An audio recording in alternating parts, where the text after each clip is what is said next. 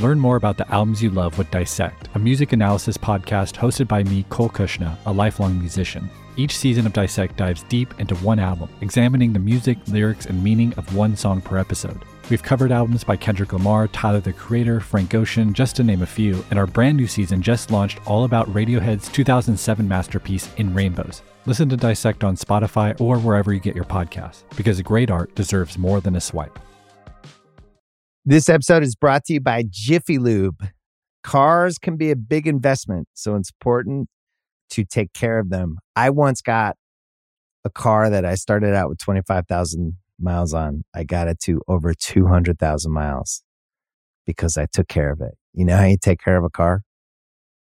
You take care of the maintenance, the oil, the brakes, all that stuff. And if you don't, you can have a car just completely fall apart.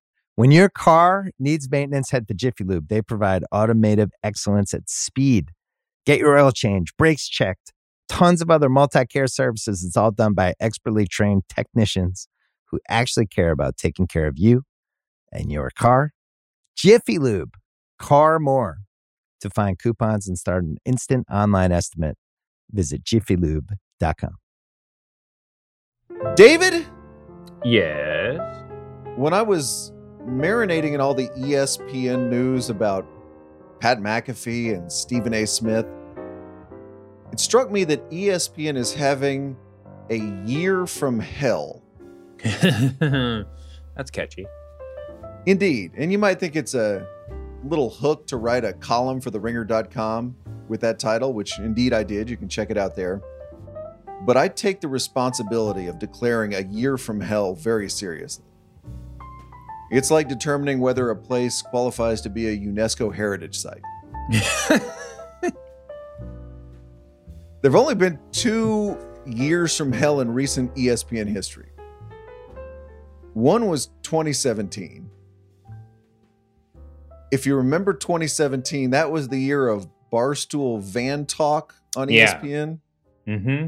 Which in retrospect really feels like the proto McAfee Well, sure. chase after those guys who aren't watching ESPN move, doesn't it? Mm-hmm. It was also the year that the new president of the United States, Donald Trump, attacked both ESPN and Jemele Hill. Yep. It was the year that ESPN had an announcer named Robert Lee Oh yeah. Assigned to call a University of Virginia game, but after the white nationalist rally in Charlottesville, they pulled him off the game, which became a controversy in and of itself. It was the year, David, and this is real. Please look this up if you don't believe me. ESPN had a fantasy football mm-hmm. draft on TV that reminded some viewers of a human slave auction and had to apologize for the fantasy draft. That year ended with John Skipper, who was the president of ESPN, resigning Yeah. and later admitting that he had used cocaine and that someone he bought cocaine from was trying to extort him. So that's a year from hell. Sure. It meets the Curtis and Shoemaker bar. Here's the case for 2024 being a year from hell. One, it's only January, and we've got a lot of data points that we've talked about here.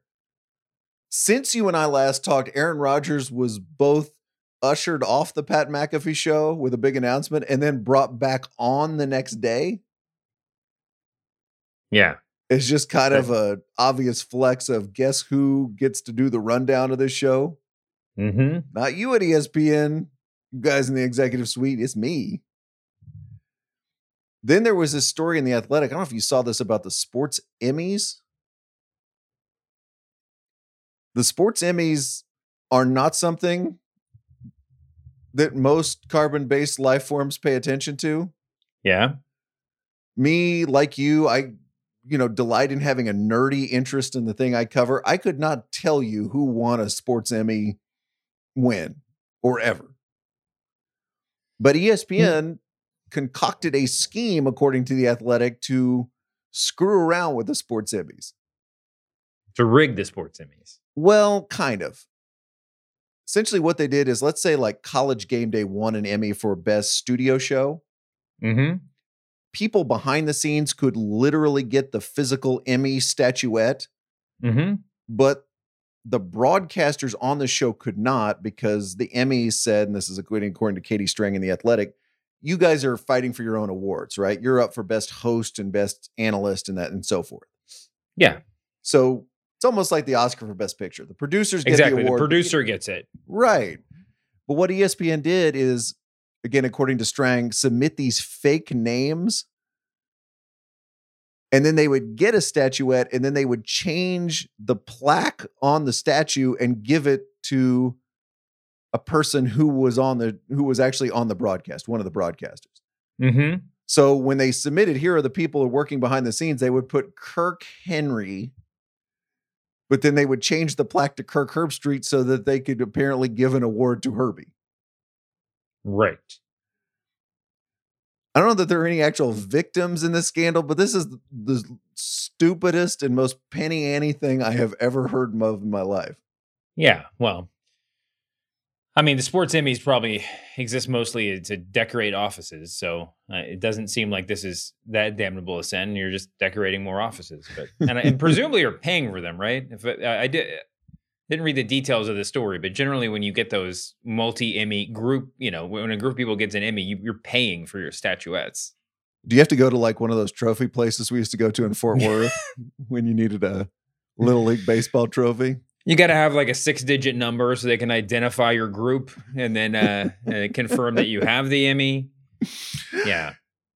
As part of the Year from Hell, there was also Stephen A. in his non ESPN podcast dunking on Jason Whitlock Yeah. with some really, really unprintable and unspeakable insults.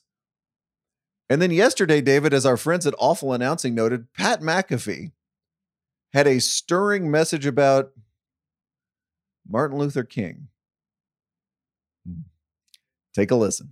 a discussion. Obviously, it is Martin Luther King Jr. Day. Yeah, okay. He had a dream. And I think uh, Lank was one of the closest we have had to potentially that dream coming to fruition. that's right. So let's realize that as we look around, that we're maybe more close than we've ever been. And there's an election about to take place next year where we need to remember that we are more close than we've ever been. And people could potentially try to drive us apart from the outside looking in. Now, as somebody who was canceled by both parties last week, Yep. both of them That's canceled right. me.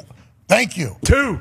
Two. Two. Political parties canceled me last week. We are still alive. Let's remember, we don't need all the outside noise. All we need is a little bit of love, Hell yeah. which is what we have for all of the people that have good intentions every single day whenever they wake up, just like us. Now, with that being said, football's awesome.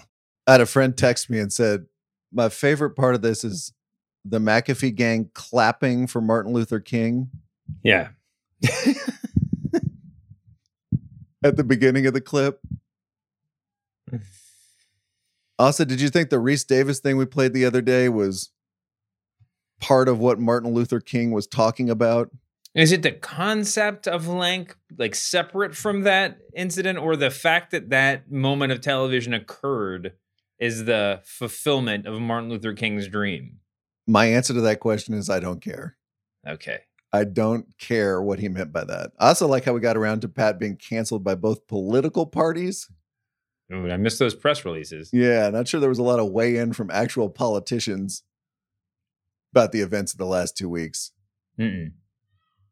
takeaway, David, from ESPN's Year from Hell is that Jimmy Pitaro, the president of ESPN, Yeah. is not doing a lot of presidenting.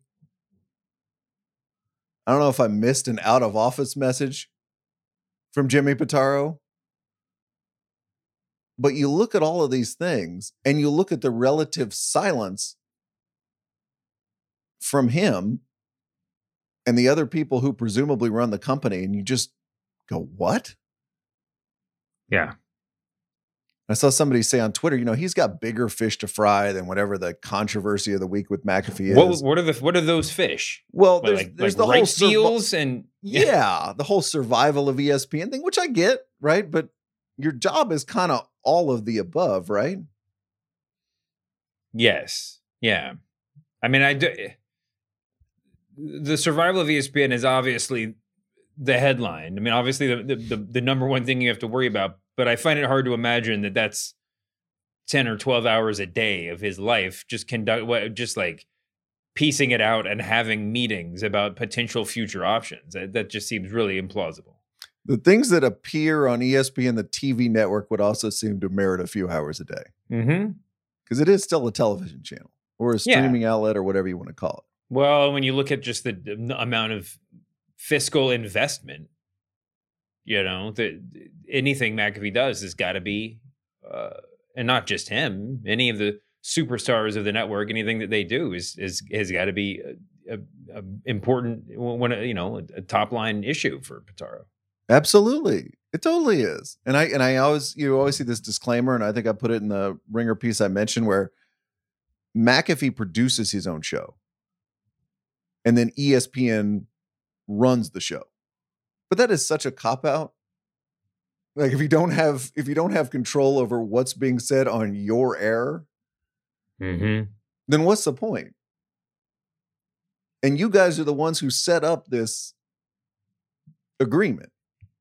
You created this environment where they could do anything they wanted. Yeah. And now it's your job to make it stop happening. Because, dude, for the last two weeks, this TV, this sucks. As a message to the public about what ESPN is, Yeah. or what ESPN stands for, it also sucks. Yeah. And to me, it's much bigger than like, I'm a media person and Mr. Pitaro, I demand a comment on this latest outrage from the McAfee. You're right. The content is really what matters. yeah, it's a content company. Last I checked. And from again, all outward signs and inward signs and whatever signs you want to read, there is not somebody who has their hand on the content steering wheel. Not doing anything about this. Mhm. And you know, wherever that MLK thing, I don't know that that lands super high on the outrage meter. It's mostly just really weird. No, it's a thing that everybody notices because everybody's watching right now. Exactly. And it's the data point that tells us something else is about to happen because it can happen. Because Yeah. it's, and nobody is stopping it from happening. Other ESPN news Andrew Marchand had a piece on Friday.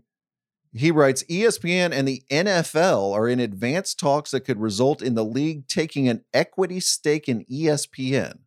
The Oh, yeah. Post has learned. As part of the potential agreement, Disney owned ESPN would take control of NFL media, which includes the NFL network, and the league would receive equity in ESPN. Now, as Marchand points out, there's a lot of things to work out there, notably the CBA. You know, the players and the owners share revenue in a particular way. So if revenue was coming in through a network you partially owned, how would that revenue then filter out to the players? Mm-hmm. There's also a lot of this I just don't understand. Like, if the NFL owned part of ESPN and ESPN is paying the NBA a ton of money for media rights, which they are trying to do right now, Yeah. how does that work with the NFL paying a nominal competitor tons of money for media rights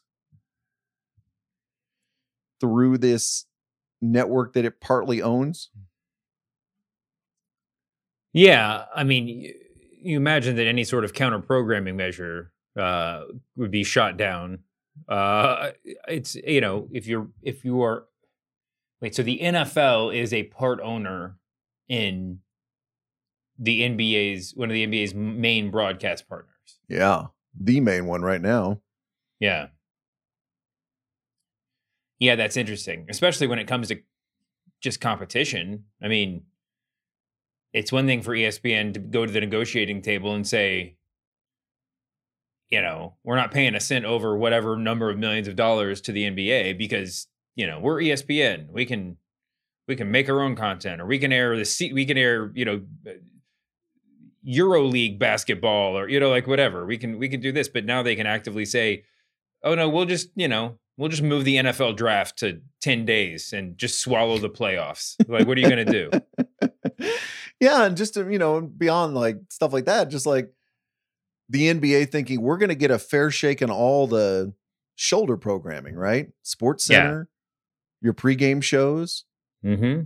You know, will that balance? Can we be guaranteed that that balance wouldn't change at all Yeah. and become more NFL friendly? It almost certainly would, right? If the NFL has was an equity partner in the league. Mm-hmm. And this isn't to mention the journalists who work at ESPN. Because there's still a lot of people who do not have any interest in working for a network that is owned by a league or partially owned by a league.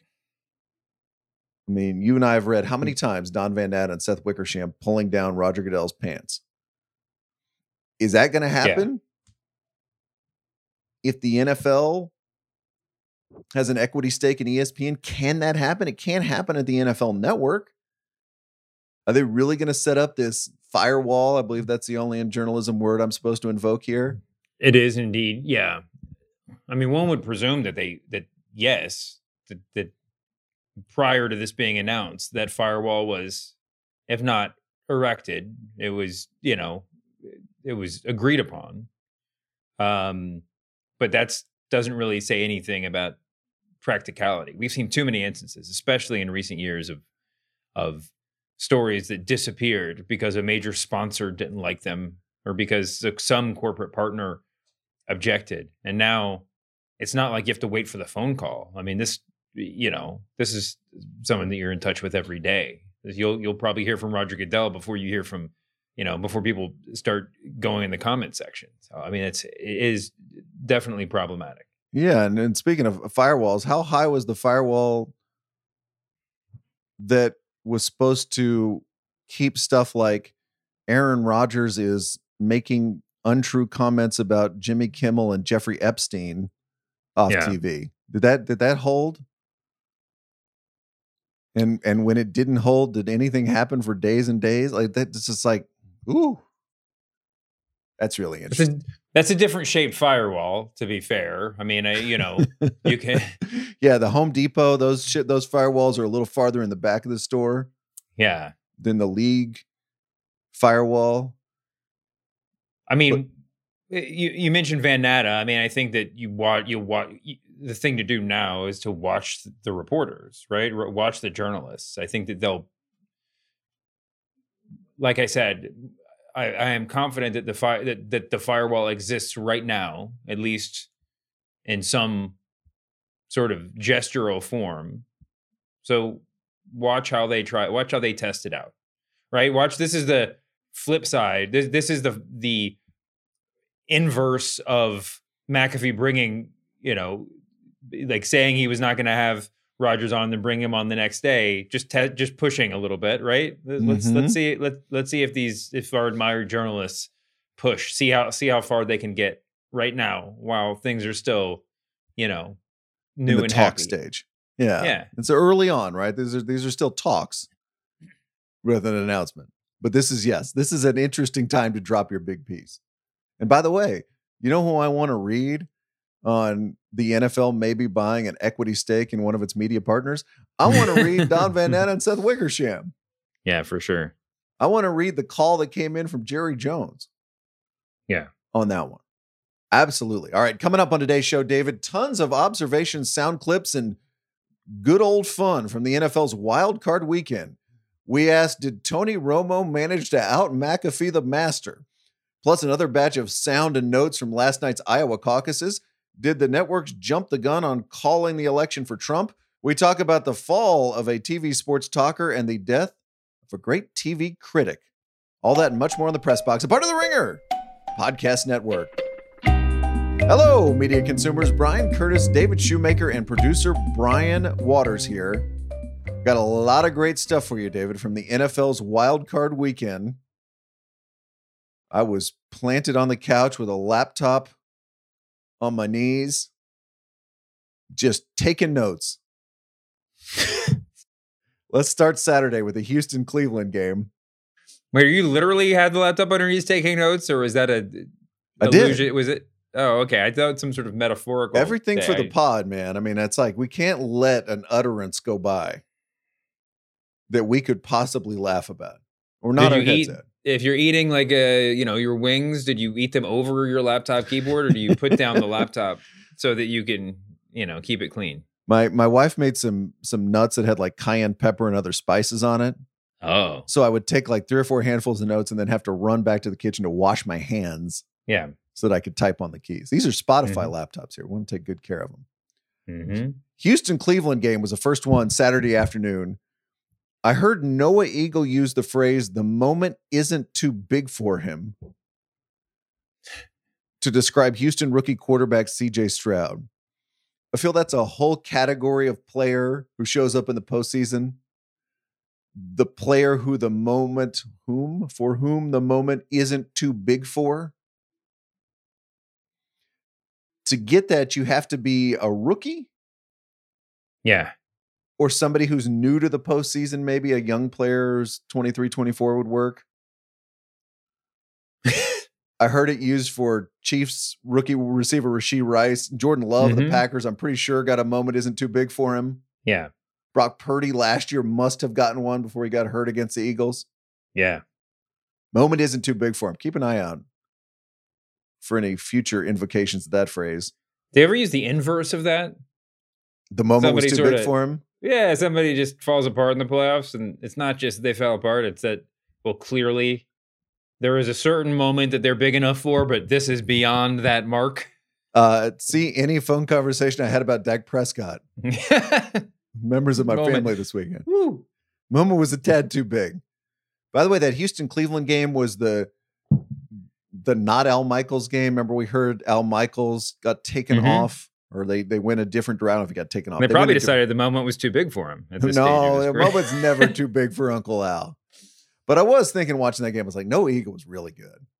yeah. And no offense to Al, but I was just, I'd be really surprised if anybody watched that game and said, you know who I miss right now is Al Michaels, hmm which is a big, big credit to Noah Eagle. Can I just say that in the especially, it's always been amazing to me when great announcers can flip between sports, but especially in the modern era, it's amazing to me because the expectations of knowledge are so much higher than they were 10, 20, 30 years ago. Um, it's even more impressive when someone like Ian Eagle comes in and just, I mean, Noah Eagle comes in and just kills it. or Ian in this case, because Yeah. he does No, the he- same yeah. thing. Yeah. It is, isn't it? And also just the rhythms of those two sports are very, very different. I can almost like like I've put the the rhythms argument to bed a little bit because I'm like this is just a gift, right? But just the but just the information. Maybe that's upload. internalized, right? But the, Yeah. you're saying the information, that's you having to study. And as you say, you're right. Normal TV football fan knows so much more about football now. Yeah. Than they did 20 years ago. The Saturday night day game, David, was Chiefs Dolphins. You might have heard that it was the Peacock game. Mm-hmm. we were all of us as Americans, as football fans, crossing this bridge from the world of television into the world of streaming. Yeah. I saw a great tweet from our pal Kazeem saying, by the way, all of us wrestling fans, we already subscribe to Peacock. We Yeah. we're good. We paid the Peacock started $5.95. up the big. I remember the big kind of you know issue with Peacock when it launched. They were expecting to have the Olympics, right? And it was during COVID. They didn't get the Olympics or the Winter Olympics, whatever. And so they're, but they all they when they started up, they were like, we got the Office. We got the like, and we have pro wrestling. And I was just like, "You're just take. Is there a 20 year plan I can pay?" Like buying a car, right? I'm in this for the next you know 10 years. I'm all good. The Office, yeah, between the all the comedy, the city, whatever, The Office and, and Parks and Rec and Thirty Rock, that's just that that probably plays in my house more than any more even than the wrestling because we just sleep to it. I mean, it's just it's on all the time. So yeah, Peacock's doing fine by this residence. It was not that big of a deal. And the nice thing about if listen, I understand all the issues, right? I understand everybody not having the platform, not understanding what a platform is. That I'm particularly sympathetic to. Um, but if you do have it and you're nominally aware, you know, it's there's something there's something incredibly gratifying about going to a platform where you can sometimes spend half an hour scrolling around to find the thing you want to watch, right? I mean, just finding a thing to watch, but you go to it at game time or at, you know, pro wrestling event time and it's just giant right there on the home screen. All you got to do is push the button one more time and you're in the football game. Um, it somehow seems simpler than finding a thing on on television these days. So uh, Yeah. yeah.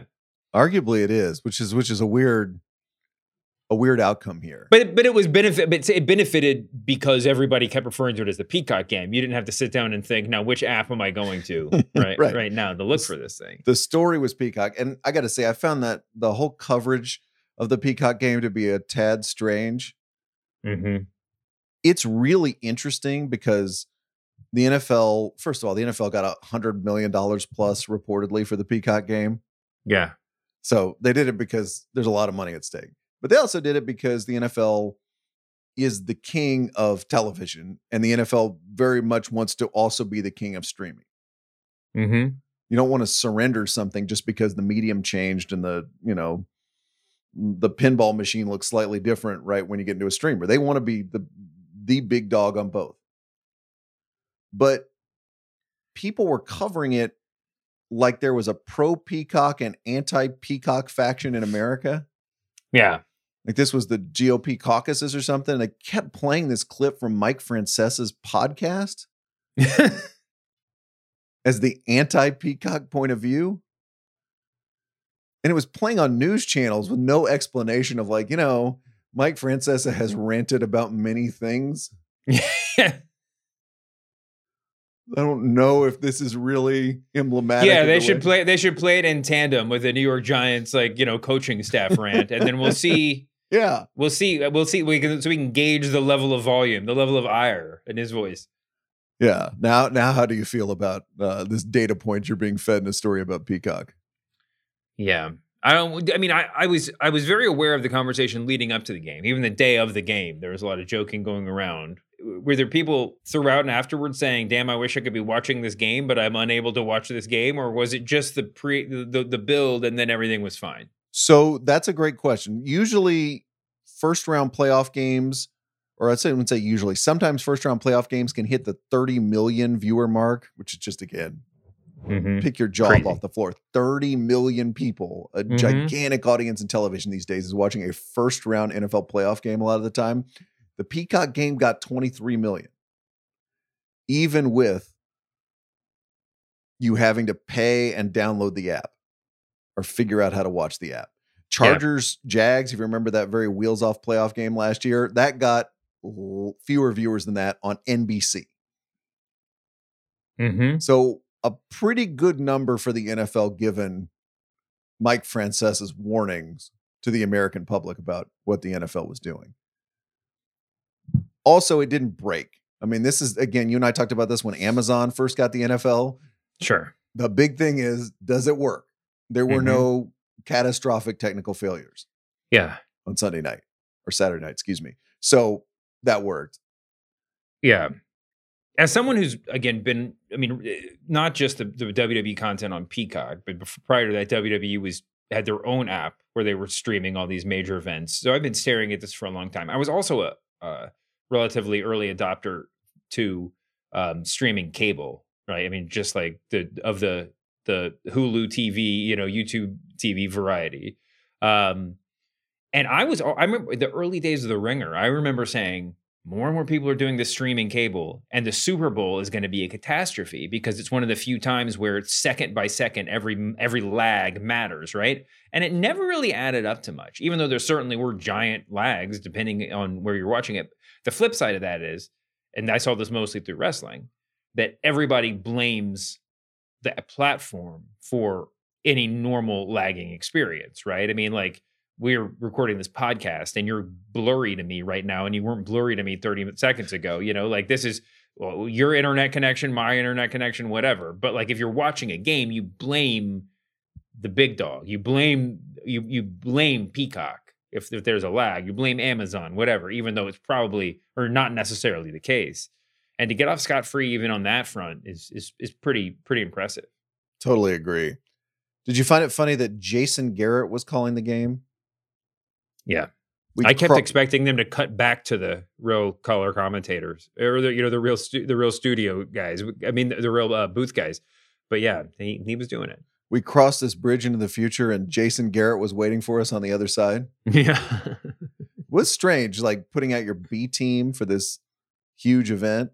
And Yeah. Was there. So that was great. And I gotta say, No, I did. I was like Francesa before the game. I was warning the American public about Jason Garrett, not the Peacock part of the equation. I was like, Mhm. folks, buckle up. He wasn't that bad. His voice is kind of boring and kind of medium to low power the whole Yeah. game. But as I started to listen to him and I got used to it a little bit, and that was a that was also a really boring game. Yeah. He kind of met the moment, you might say. Uh-huh. But if you listen to him, he was making good points. Uh-huh. like, I've heard worse. I've heard worse in a playoff game. it's true. I'm old enough to remember Drew Brees. We've talked a lot about how these, you know, when you when you when you're Amazon now, and you're Peacock, the big thing is to make it feel as normal as possible for a football game because there's so many legacy viewers. You don't want you want everyone to feel like they're right at home. It would be hilarious. You're talking, talking about taking a bridge to the future. It would be hilarious if they had just gone the opposite direction and had like ironic robot voices calling the game, or you know, just Or the whole thing. Eerie Yeah. AI. it's all picture and picture and picture with just like data scrolling up the side just to anger all the old grandfathers in the audience. That would be fantastic stuff. man. But I think if you did it, you'd have to really pitch it toward the grandfather, like what their idea of a robot is. So No, it'd be no, like C3PO standing next to Cletus. I spend a lot of time my in, in after being driven insane by cable news and and sport cable sports news. Uh, lately, I've been watching a lot of the price. There is a there is a on Sling TV. There is a um, a Price is Right, a classic Price is Right channel. All Price is Right all the time. So I just put that on the background a lot of the time when I'm working. I totally forgotten that at some point in like the late 70s or 80s they had a robot. And the robot's entire job is just to bring out the prize that like the that the panel would bid on at the very oh beginning my God. and Bob Barker refers to him as robot. You know? Very occasionally, the announcer, I believe, will do the robot voice if it's necessary for the gag or whatever. But like, it's no, no. It's, all it is is just a. It looks like the Jetsons robot, but it is sedentary. It's on wheels, I guess, and it rolls out. That would that is that is the perfect. That is the ideal robot for a situation like this. the ideal color analyst for the Peacock game. Yes. Uh, Andy Reid's icy mustache. Best Oh, visual of the playoffs so far. Every time, yeah, it's great stuff. Didn't it remind you of like NFL films footage of the Ice Bowl that you'd see when we were kids? And you're like, how is it that cold? Mm-hmm. Also, my question for people smarter about the human body than I am is where is that moisture coming from? like, was Andy Reid producing stuff from his nose and or body that was No, I think it's the snow. it- It's the stuff falling onto his nose, uh, falling onto the mustache It wasn't snowing. It was just cold. There's still condensation. I don't know, man. excuses. Any doctors in the house, please let us know how Andy Reid's mustache was repeatedly freezing over during the game. All right, Sunday, David, the Cowboys versus the Green Bay Packers. Holy crap, that was awful. Kind of blacked out during this Oh, I thought that was going to be the whole the whole segment. All Yeah, right, keep it. going. Yeah, you want to no, work? no, you want to work no. through some of this? It's fine. well, I got a couple of things. First of all, I I, I did a, a live stream with my uh, two of my pals in Dallas. They were the uh, former sports radio guys. Now have their podcast called The Dumb Zone, and they had this whole room of people watching the game. It was one of Uh-huh. those watch us watch the game thing, and I came in in the second quarter, which is when the Cowboys just really got smoked. yeah. And it looked like the Ron DeSantis Iowa watch party in there. It's just like, oh God, Oh my god. we're getting killed. Also, I love that Greg Olson was asked about Cowboys coach Mike McCarthy's future. Mike Mhm. McCarthy became an embattled coach during that game. And he was defending him and saying, you know, I think any NFL team would rush to hire this guy. I will take Greg Olson at his word that that's how he feels. I will also say that I have never heard an announcer be like, you know what, this guy's ass should be fired as soon as they get back to the locker room. Yeah. Like that's just not going to happen in that moment. Yep. So if you ever ask an announcer about coach security or maybe quarterback job security, you're not going to get the Stephen A style layout in the middle of a game. No. No, but it is interesting because as we've talked about a million times, they try to push it a little bit more in the direction of the conversations that we are having. And we being fans, but also people on podcasts and stuff like that. It's kind of amazing to just sort of shrug that aside. Sh- shrug that aside. Yeah, shrug it off, perhaps. Shrug it off. I'm mixing metaphors, but you get the point. Um, at least acknowledge there's going to be a lot of people calling for this guy's job, right? I mean, the the, the odds of him coming back, if, he, if just say judging by NFL history, particularly re- recent NFL history, it would be a shocking move by Jerry Jones to to bring this coach back. Oh my god! And I and I watched all week before the game is, and I think we did this here at the Ringer as people were doing the, is Bill Belichick going to go work for Jerry Jones? Mm-hmm. They had that discussion, and I was like, I totally am fine with this as a piece of podcast talk show fun. Yeah, But practically speaking, this has a one percent chance of happening. When the Cowboys got down twenty-seven to nothing, and people started tweeting about Bill Belichick being the next coach of the Cowboys, I was like, "Oh my god!" This hypothetical idea went from one percent to like thirty-five percent or forty percent chance of happening. Not sure. what's more likely because of how terribly terribly the game went? You mean? yes, you mean? because they got smoked. yeah, If they lost a close playoff game to the Packers, it's bad but different. I think. Certainly, if Mm-hmm. they beat the Packers, but all of a sudden, it's like you're down 27 to nothing in the first half of this game yeah. at home. You're seven point favorite. Uh, our friend uh, Corbin Dubois or Dubois, sorry, Corbin, uh, pointed us to this tweet from Matt Schneidman. He's one of the Packer beat writers at The Athletic.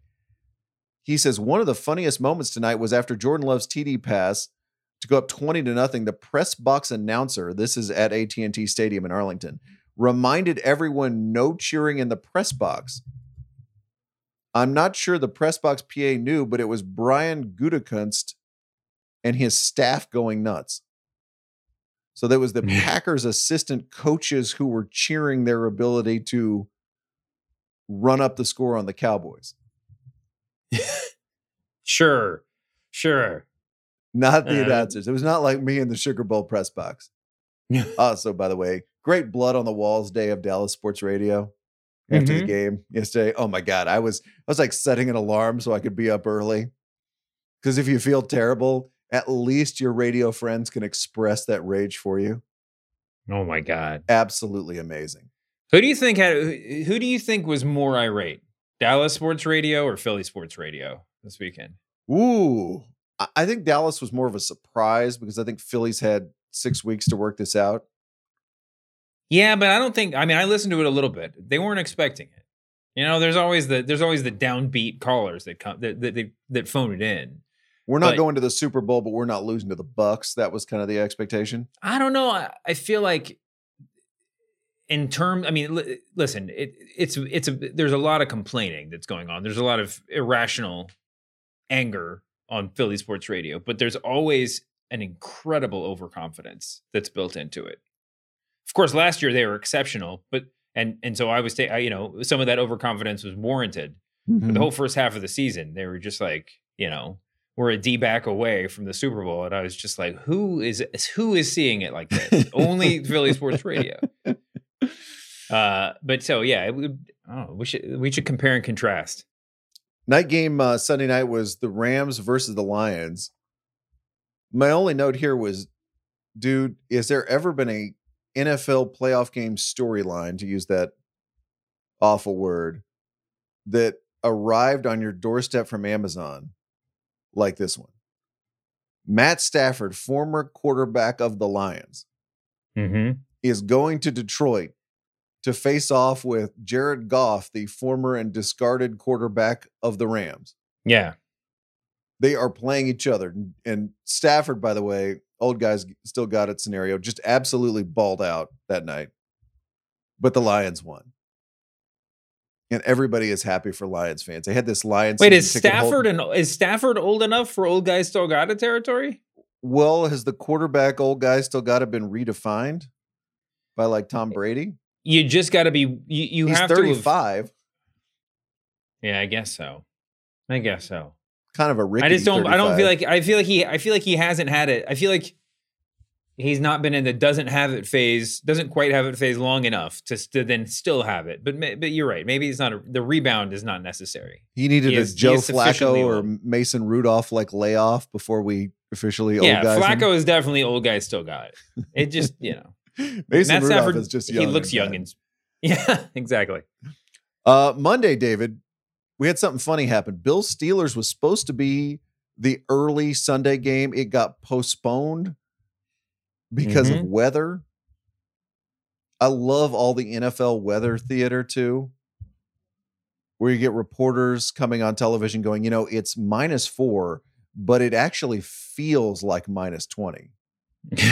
Thank you. I have seen a weather report in my life. I understand the difference between these two things. Always reporter always loves telling you that, you know. yeah. It's this, but it feels like this. CBS did a funny thing on Sunday where they didn't have the game anymore. The game had been postponed, but they went ahead and went with their pregame show on Sunday. Hmm It was a pregame show that led into nothing. Oh yeah. Find your own metaphor there. Uh, Jim Nantz and Tony Romo were on the call of the game. I did not have Tony Romo, David, pegged as an only in journalism word connoisseur. Oh no. But uh, Brian, can we roll Tony Romo using his word power? Well, I'm really impressed with the archetype of his career. You know, you expect him to be a career backup, and, you know, he hadn't been very successful, and they put him in, and they're riding the hot hand right now. But to me, he has developed. It's an archetype like Geno Smith in Seattle. He is for real, Jim. He's led the NFL the last three weeks in multiple categories, and this will be the biggest test of his career today. He's got a second. So was he trying to say archetype Yes. or was he trying to say the archetype? Like this is the type of arc.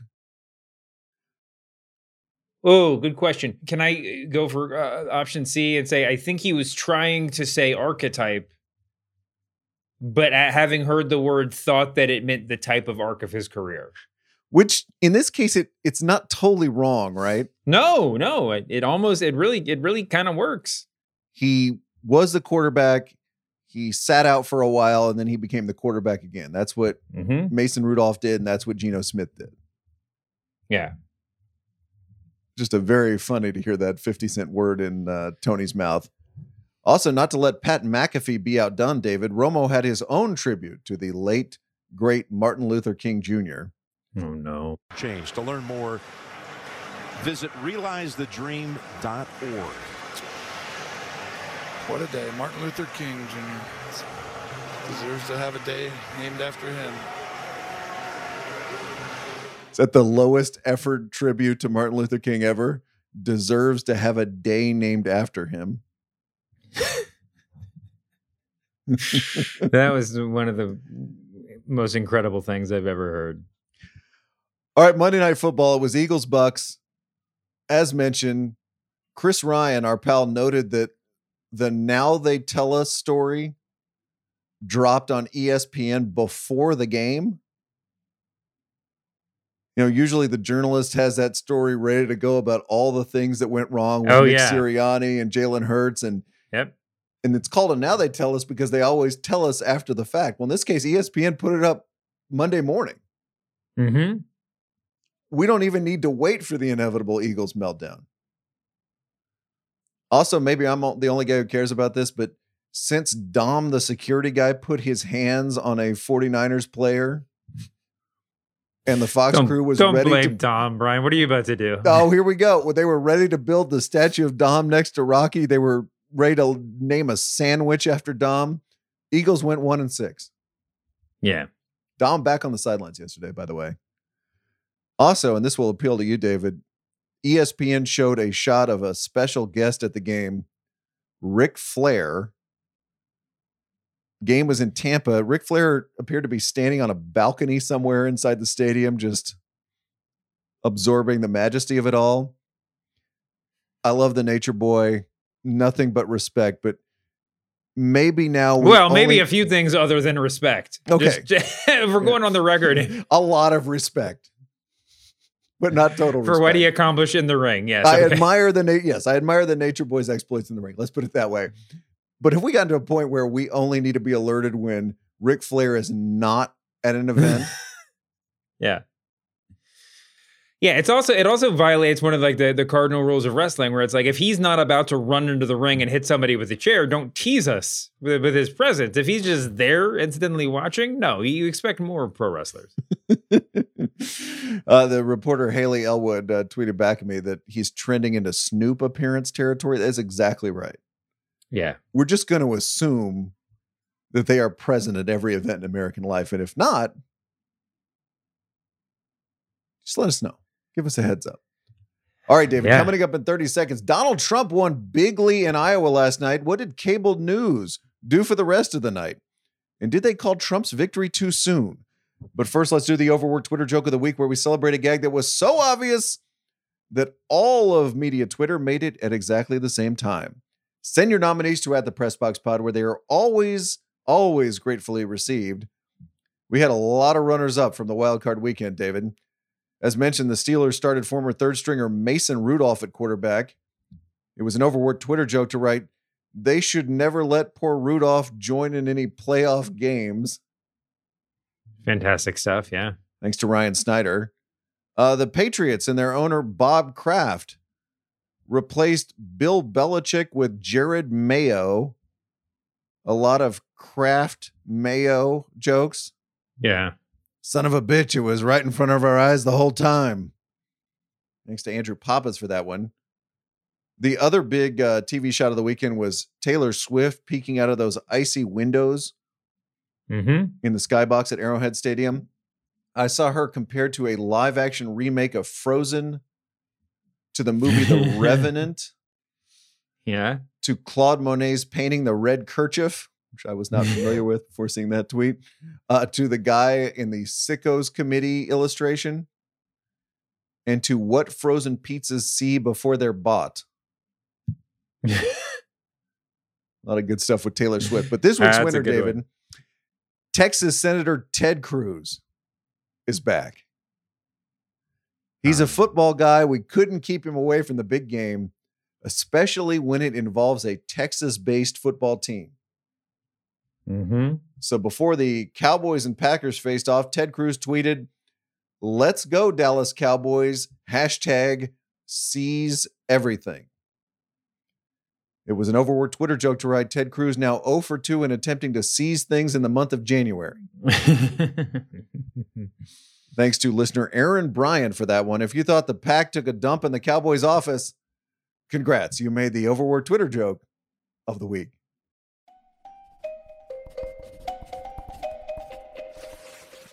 All right, in the notebook dump, David, let's do a little Iowa caucus TV theater here. All right. So the Bucks Eagles game and the Iowa caucus caucuses started right around the same time on Monday night. Uh huh. I thought I'd be doing a lot of flipping back and forth. Turns out that was 707 left in the first quarter. The AP and the networks called Iowa for Donald Trump. Mm-hmm. There was a little bit of a controversy about whether they called it too fast. Because the AP has a rule that says don't call a race before the polls close. Yeah. So you can do your exit polls, and then at the polls close at seven o'clock. You call the race if you're pretty convinced who's going to win. You don't really need to Mhm. see a lot of vote tally. Sure. Well, Iowa caucuses are weird because nobody shows up until 7 p.m. yeah. And then you listen to speeches. I believe you can still caucus at a caucus, Mm-hmm. and the people don't actually vote for a while. So essentially, people in the caucuses last night could look at their phones and see that CNN and other outlets were calling the race for Trump before they had even voted. Yeah. Now, do we think that affected democracy in any important way? Did anybody like look at their phone and be like, I am leaving or voting differently because this race has already been called?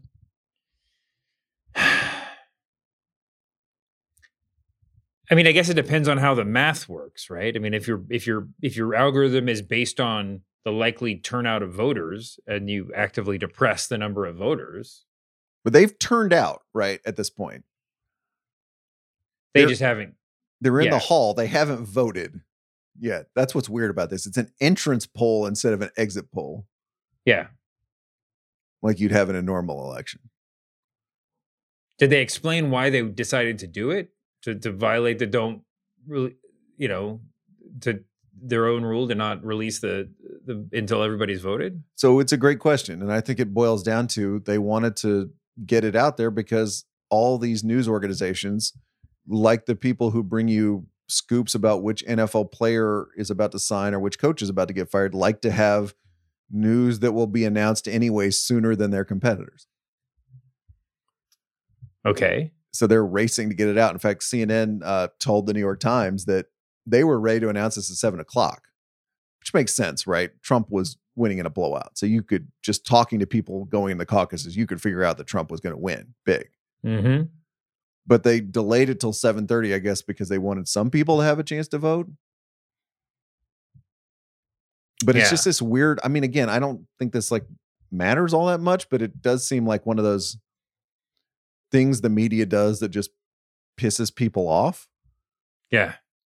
for no reason, and there's really very little upside in it. In fact, Well, Tr- well, you're right. I mean, and Trump's the only candidate you could have kind of plausibly done it for, right? I mean, if Haley had, or you know, God forbid, DeSantis had been winning by that kind of had been that clear a victor at that point, wouldn't they have? Don't you think they would have not announced it specifically to avoid this sort of criticism from the Trump campaign, from Trump supporters? maybe not. And in fact, Donald and uh, Don Jr. took a big picture with uh, TV in the background last night as soon as the networks called it and uh, put it up on social media because now they like early network calls. Yeah. Not such a fan when Fox News called Arizona for Biden back in 2020, but when they call it for Trump, no argument. Since CNN called the race 30 minutes in, you might ask, what did they do for the rest of the night? The answer turned out to be live vote counting from the Iowa caucuses. I want you to listen to CNN's Sara Sidner. She was in Cedar Rapids telling America this is what democracy sounds like. over here in Cedar Rapids. Let's check in with Sarah right now. Sarah, what, what are you seeing where you are? The counting is happening right now. The GOP chair of Linn County is uh, almost done with the count, and so I'm going to let you. They're they're checking in every time he looks at one of the ballots and pulls one out. So let's listen in a little bit. Zero six Ramaswamy. Zero three DeSantis. Zero three DeSantis. Zero three DeSantis. Zero seven Donald Trump. They actually took that count for quite a while, longer than the clip I included there. Uh huh.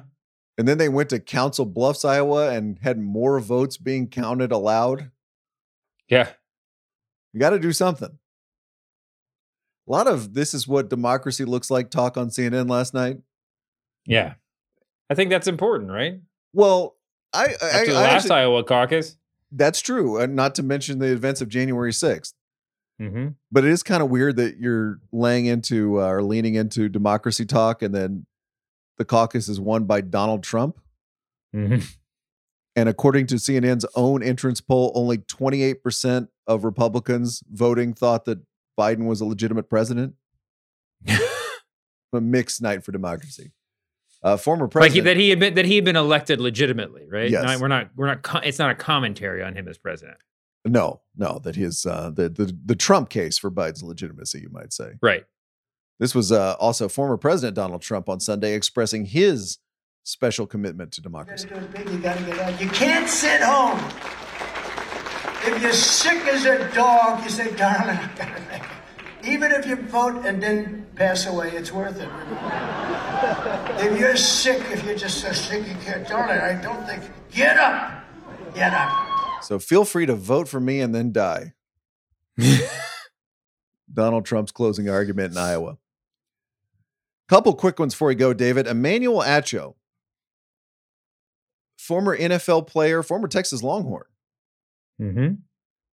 He's on FS1. He's had kind of a very interesting and promising TV career that has morphed into a very standard talk show opinion guy career.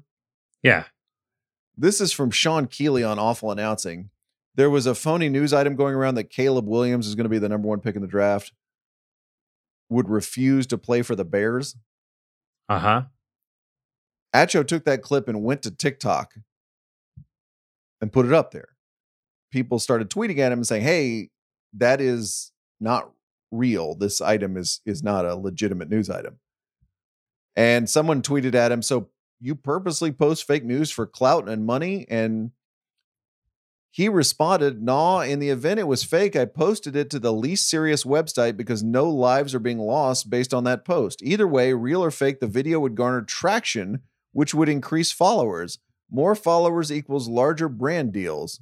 Understand? I've never totally. So, so the answer is yes. I mean, oh, that's, that's it. yeah, the the gnaw at the beginning turned out to be kind of a false lead. I feel like we had this argument about McAfee, about Shannon Sharpe. Like, we're not expecting everybody to be Lawrence Wright, Mm-hmm. But probably it matters whether or not it's true. Yeah. I think everybody watching this stuff probably cares if the stuff is true. That We're not a- even asking you to be to be a professional fact checker, but at the point that you know it's not true, then you know maybe do something about it. just announced yesterday, David, the Baltimore Sun newspaper, which was owned by Alden Global Capital, was bought by David Smith, who is the executive chairman of Sinclair Media. Mm-hmm. We may have answered the question what is worse for a newspaper than being owned by Alden Global Capital? Yeah. We need to have a prayer segment for our colleagues in the media for stories like this. Because I'm really not sure what to say otherwise. Finally, for you, Tom Shales died over the weekend. If his byline is on your bookshelf, it's because he co wrote those great oral histories of Saturday Night Live and ESPN with James Andrew Miller. Mm-hmm. He was a TV critic at the Washington Post. And Tom Shales was an interesting TV critic for a couple of reasons. One is he could do everything. He could report, he could write, like really write. He could turn the screws on television executives. Yeah. And he could also watch television and tell you what was good on TV and what wasn't good on TV. Mm-hmm. And when I was thinking about him reading the uh, obit in the Washington Post, it's like those jobs have almost all been divided and given to different people in the world we live in today. Mm-hmm. If you're a person that breaks news about the NFL, I really don't trust you to go to the draft combine here in a couple of months and sit there and tell me that that guy's going to be a good safety. Like I don't Yeah. think you have both of those abilities. Yeah. but there's like a certain newspaper generation ethic about this. I mean, he was he was an Illinois guy like Roger Ebert. You remember when you would read Roger Ebert's reviews and then you would stumble on one of Roger Ebert's fe- features about Robert Mitchum or somebody like that? And Oh yeah. like, oh yeah, he's also actually the Yeah. best at doing this. mm-hmm. Most of his output was reviews, but he could actually do anything. He could redo it. Yeah. At a really high level. Mm-hmm. That's Tom Shales on television. The other thing that seems interesting to me in retrospect is a lot of his work, and if you dip into it, and I recommend you do, it will strike you, is really sarcastic and really mean about television.